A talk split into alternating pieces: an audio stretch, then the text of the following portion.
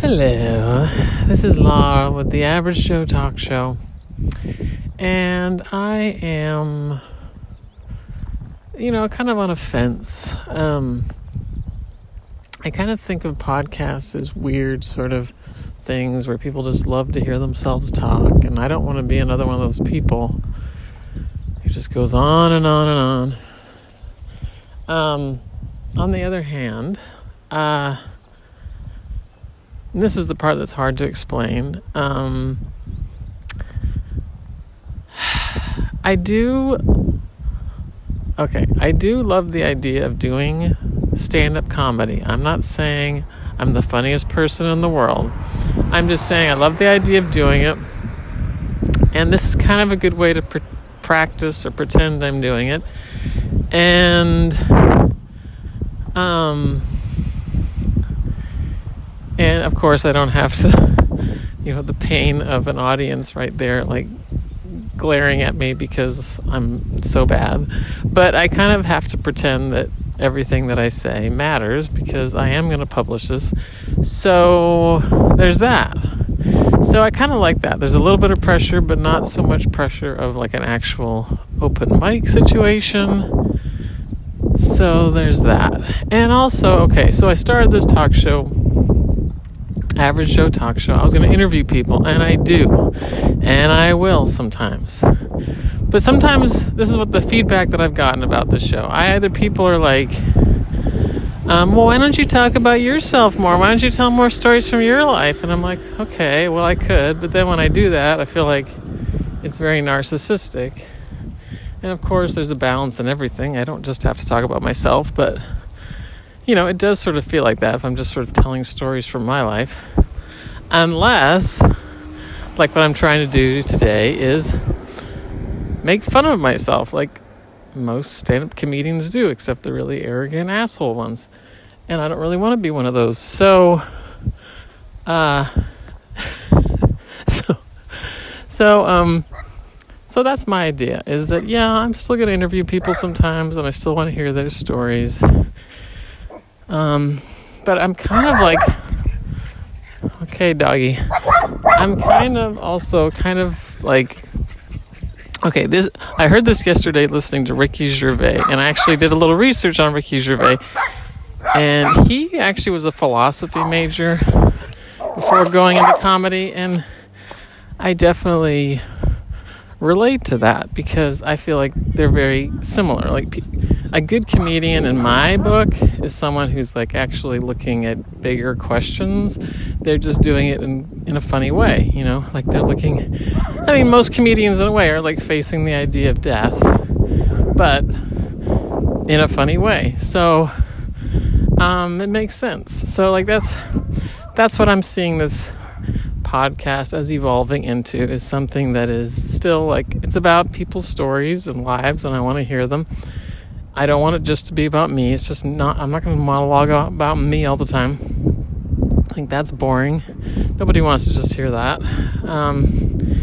But yeah, sometimes I will philosophize, let's put it that way. So, to add to this, part of the reason I got this idea was I was reading this article by this guy on Slackjaw, which is this comedy website online, and his name is Alex Baya or Baya, I don't know. There's no way to know unless somebody pronounces his name. It's Baia if you want to look it up. And anyway, he was talking about being part of this novel writing event, and how you have to write a novel in a week. So he wrote 350 pages, 50 pages a day. And it just almost tore him up. He was just like, just at one point just like keeled over and was like exhausted and, was like hallucinating keys and fingers. And he said at the end of it, he's not even sure he produced anything worth anything. He's like, it was a pile of shit. Like, it didn't make any sense. There was hardly any plot. So, but the thing that he got out of it was the value of just keep going. It doesn't matter what kind of shit comes out, you just keep going. And And I do like that. I think that's a great philosophy. Now, that's part of why sometimes you get podcasts that really suck, because people are just blathering on, not even really caring about what's coming out of their mouth. And I don't want to be like that. I need to just hit the pause button if it gets to that point. But I think if you have some conscious awareness of yourself, then you can be a good podcaster. You can actually have something of value to give to people, and that's my goal. So right now, like, I can't think of anything else to say. I'm kind of stuck. I don't want to just blather on about nothing. Maybe I should hit the pause button.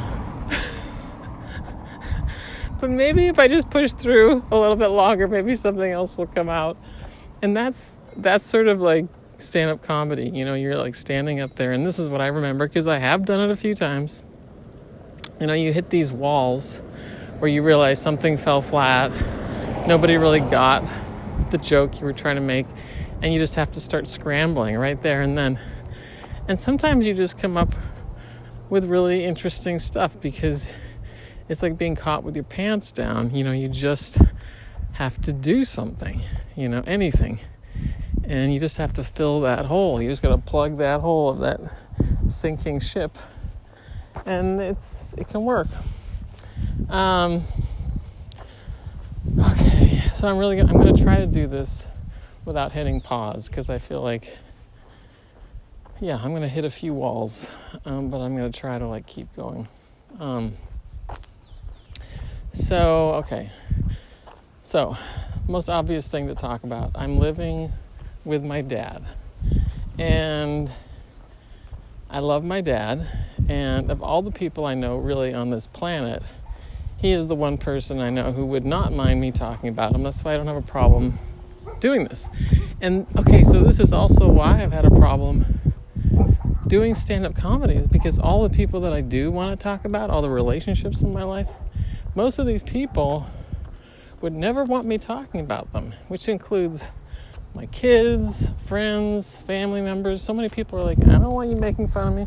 I don't want you telling stories about me, you know, everywhere I go. So, like, pretty much the only people I can make fun of, not in a mean way, but, you know, tell stories about, are myself, my dad, and total strangers. You know, I can't even talk about my students. Like, they could, like, eventually find out and hear something and get mad. So it's like... And I'm not a conflict person. I don't enjoy conflict. I pretty much have always tried to avoid it. I know there are many people in my life who would disagree, who'd say, oh, you love to argue. I'm not going to name names. But, well, maybe I'm not that... haven't been that good at arguing. Maybe I tend to, you know, take the bait too much instead of just walking away when I should walk away. But... you know, I'm learning. In fact, okay, now I'm going to start losing my train of thought. But, okay, I was listening to this really interesting guy, Harari. He's this historian from Israel. He wrote, like, what do you call it, Species or something? It's like a whole history of humanity. And he's sort of fascinated with history, but also with where society is going and artificial intelligence and what our world is going to be like. Like, the guy is brilliant. And he has, like, almost no time in his day for any kind of waste of his brain energy. He just has no interest or time with, like, idle chit-chat or stupid arguments. And I love that, because the guy is just fascinated with learning and knowledge and growth and developing human potential. And when somebody asked him, like, well, what do you do when somebody disagrees with you? And, you know, basically his answer was, you know, if they really want to just argue, if they just want to bicker about something, he just stops talking. And I get that, because it's one thing to argue with someone in order to arrive at a deeper truth. Like, you're both actually trying to understand something important. You know, like, there is a place for argument. But if people are just like people do on the internet most of the time, just arguing for the sake of arguing, and arguing to look right, and arguing to make somebody else look bad, like just picking fights just to pick fights, like that's a waste of energy, and I don't ever want to do that. So that's my new philosophy is somebody wants to start a stupid argument about something, I'm just done. I'm walking away. I am not responding. I just don't have time for that. Like but if someone's interested in actually growing and learning and figuring something out, that's great. But I think so many people, including myself, get deluded into thinking, oh, I really am looking for a deeper truth. When no, they're actually just wanting to prove that they're right. And I've done this too. It's like I could be bickering with anyone, my kid, anyone. And it's like, I'm going to prove that I'm right. I'm the mom. I'm right. But maybe my kid has a point, you know. And I wouldn't know that because I'm so focused on defending myself. And so that's what I mean. If anything starts just getting stupid, I'm just going to walk away until I can figure out what is actually going on. And yeah, admit when I'm wrong if I need to as well. Like, so, okay. So at this point, like nothing is sounding very funny that I'm talking about. But I don't care. I don't care. Because because I'm doing what I want to do, which is I'm trying to get to a deeper truth. Maybe it's funny, maybe it's not. But it's not just about me. I never wanted to do a podcast that's just about me. I don't want to just yap for the sake of yapping. I actually want to get to something deeper. Okay, so that was something else I was listening to today. It was about, oh God, I'm so bad. My memory is just going. It was about, it was a TED Talk where this woman was talking about scouts versus soldiers and how, like, a soldier is, their whole goal is to go in and, you know, fight, which is kind of like some people argue just to win, just to prove that the other person's wrong. And a scout, their whole thing is to understand. Like, if they're lost in the woods, it doesn't matter who's right and who's wrong and who got them into the mess. It's how do we get out of here? Like, what is the way out? Where is the North Star? You know, looking for clues. And the whole ethos of a scout is, like, in a way, the way life is. It's like, you could be lost somewhere, but, you know, you have a map. Maybe the map is faulty. But the whole point is to keep trying to refine your understanding of the map, of the layout of the land, of, you know, trying to understand rather than just be right or wrong. And that's all life is like trying to kind of, you know, refine your thinking so that you can get through life, you know, with more happiness and less unhappiness, you know. So that, again, that's why I'm doing this. It's like, you know, I don't want to just hear people's stories. Like, this Average Joe Talk Show is not just hearing people's stories. It's what I've always been interested in, which is like helping people get comfortable with sharing more of themselves, which includes me. Like, there's a line between selfishness and narcissism and hiding too much. You know, like, we as human beings should be able to show ourselves and show who we are and share whatever wisdom, like, we've accumulated in our life from all of the experiences that we've had. We should enjoy learning. I do, learning about other people's lives, because it can enrich your own and give you actually some guidance, you know, in life if you just listen to each other's stories. And so that's why I did the Average Joe Talk Show, is because so many people do have not only interesting but wise things to say. So now, rather than yapping anymore about myself or that or whatever, philosophizing, I'm going to try to remember something interesting about somebody's life. So Okay, well, this, again, goes back to my dad, which is, you know, living with him, as I have been now for a couple of weeks. Sure, I knew it would be hard. And again, he doesn't mind that I'm talking about him. Believe me, he loves it. He's an actor. But it's amazing how, and I hope to God I get to this point someday too, when you are that old, and he's not that old, he's 85, but he has just lost some strength, like physical strength, and his mind is still there, although he is kind of forgetting more. But when you realize that, when you realize, okay, I'm kind of weak physically and mentally, I'm kind of weak, and you realize you're dependent on people around you, and you're sitting there, you know, maybe kind of scared about what's coming up around the corner, what does this mean, you know. He is like a child. He is like, I mean, not only does he need so much care like a child needs, you know, it's very hard to, like, right now I'm, you know, been walking and gone for like an hour, and it's really hard because he has kind of a short attention span and doesn't really remember when I say, you know, I'm going to be back in an hour, and to him, like, an hour just feels like days because he doesn't really have a sense of time, so it's hard.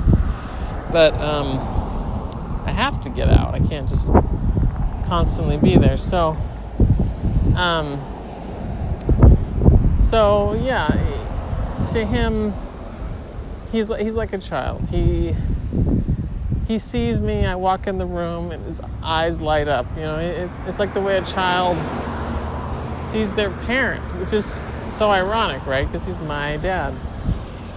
But it's really wonderful when you realize, like, wow, somebody, you know, loves me that much. Somebody, you know, needs me that much. I mean, it's kind of a scary thing too, right? Somebody needing you that much.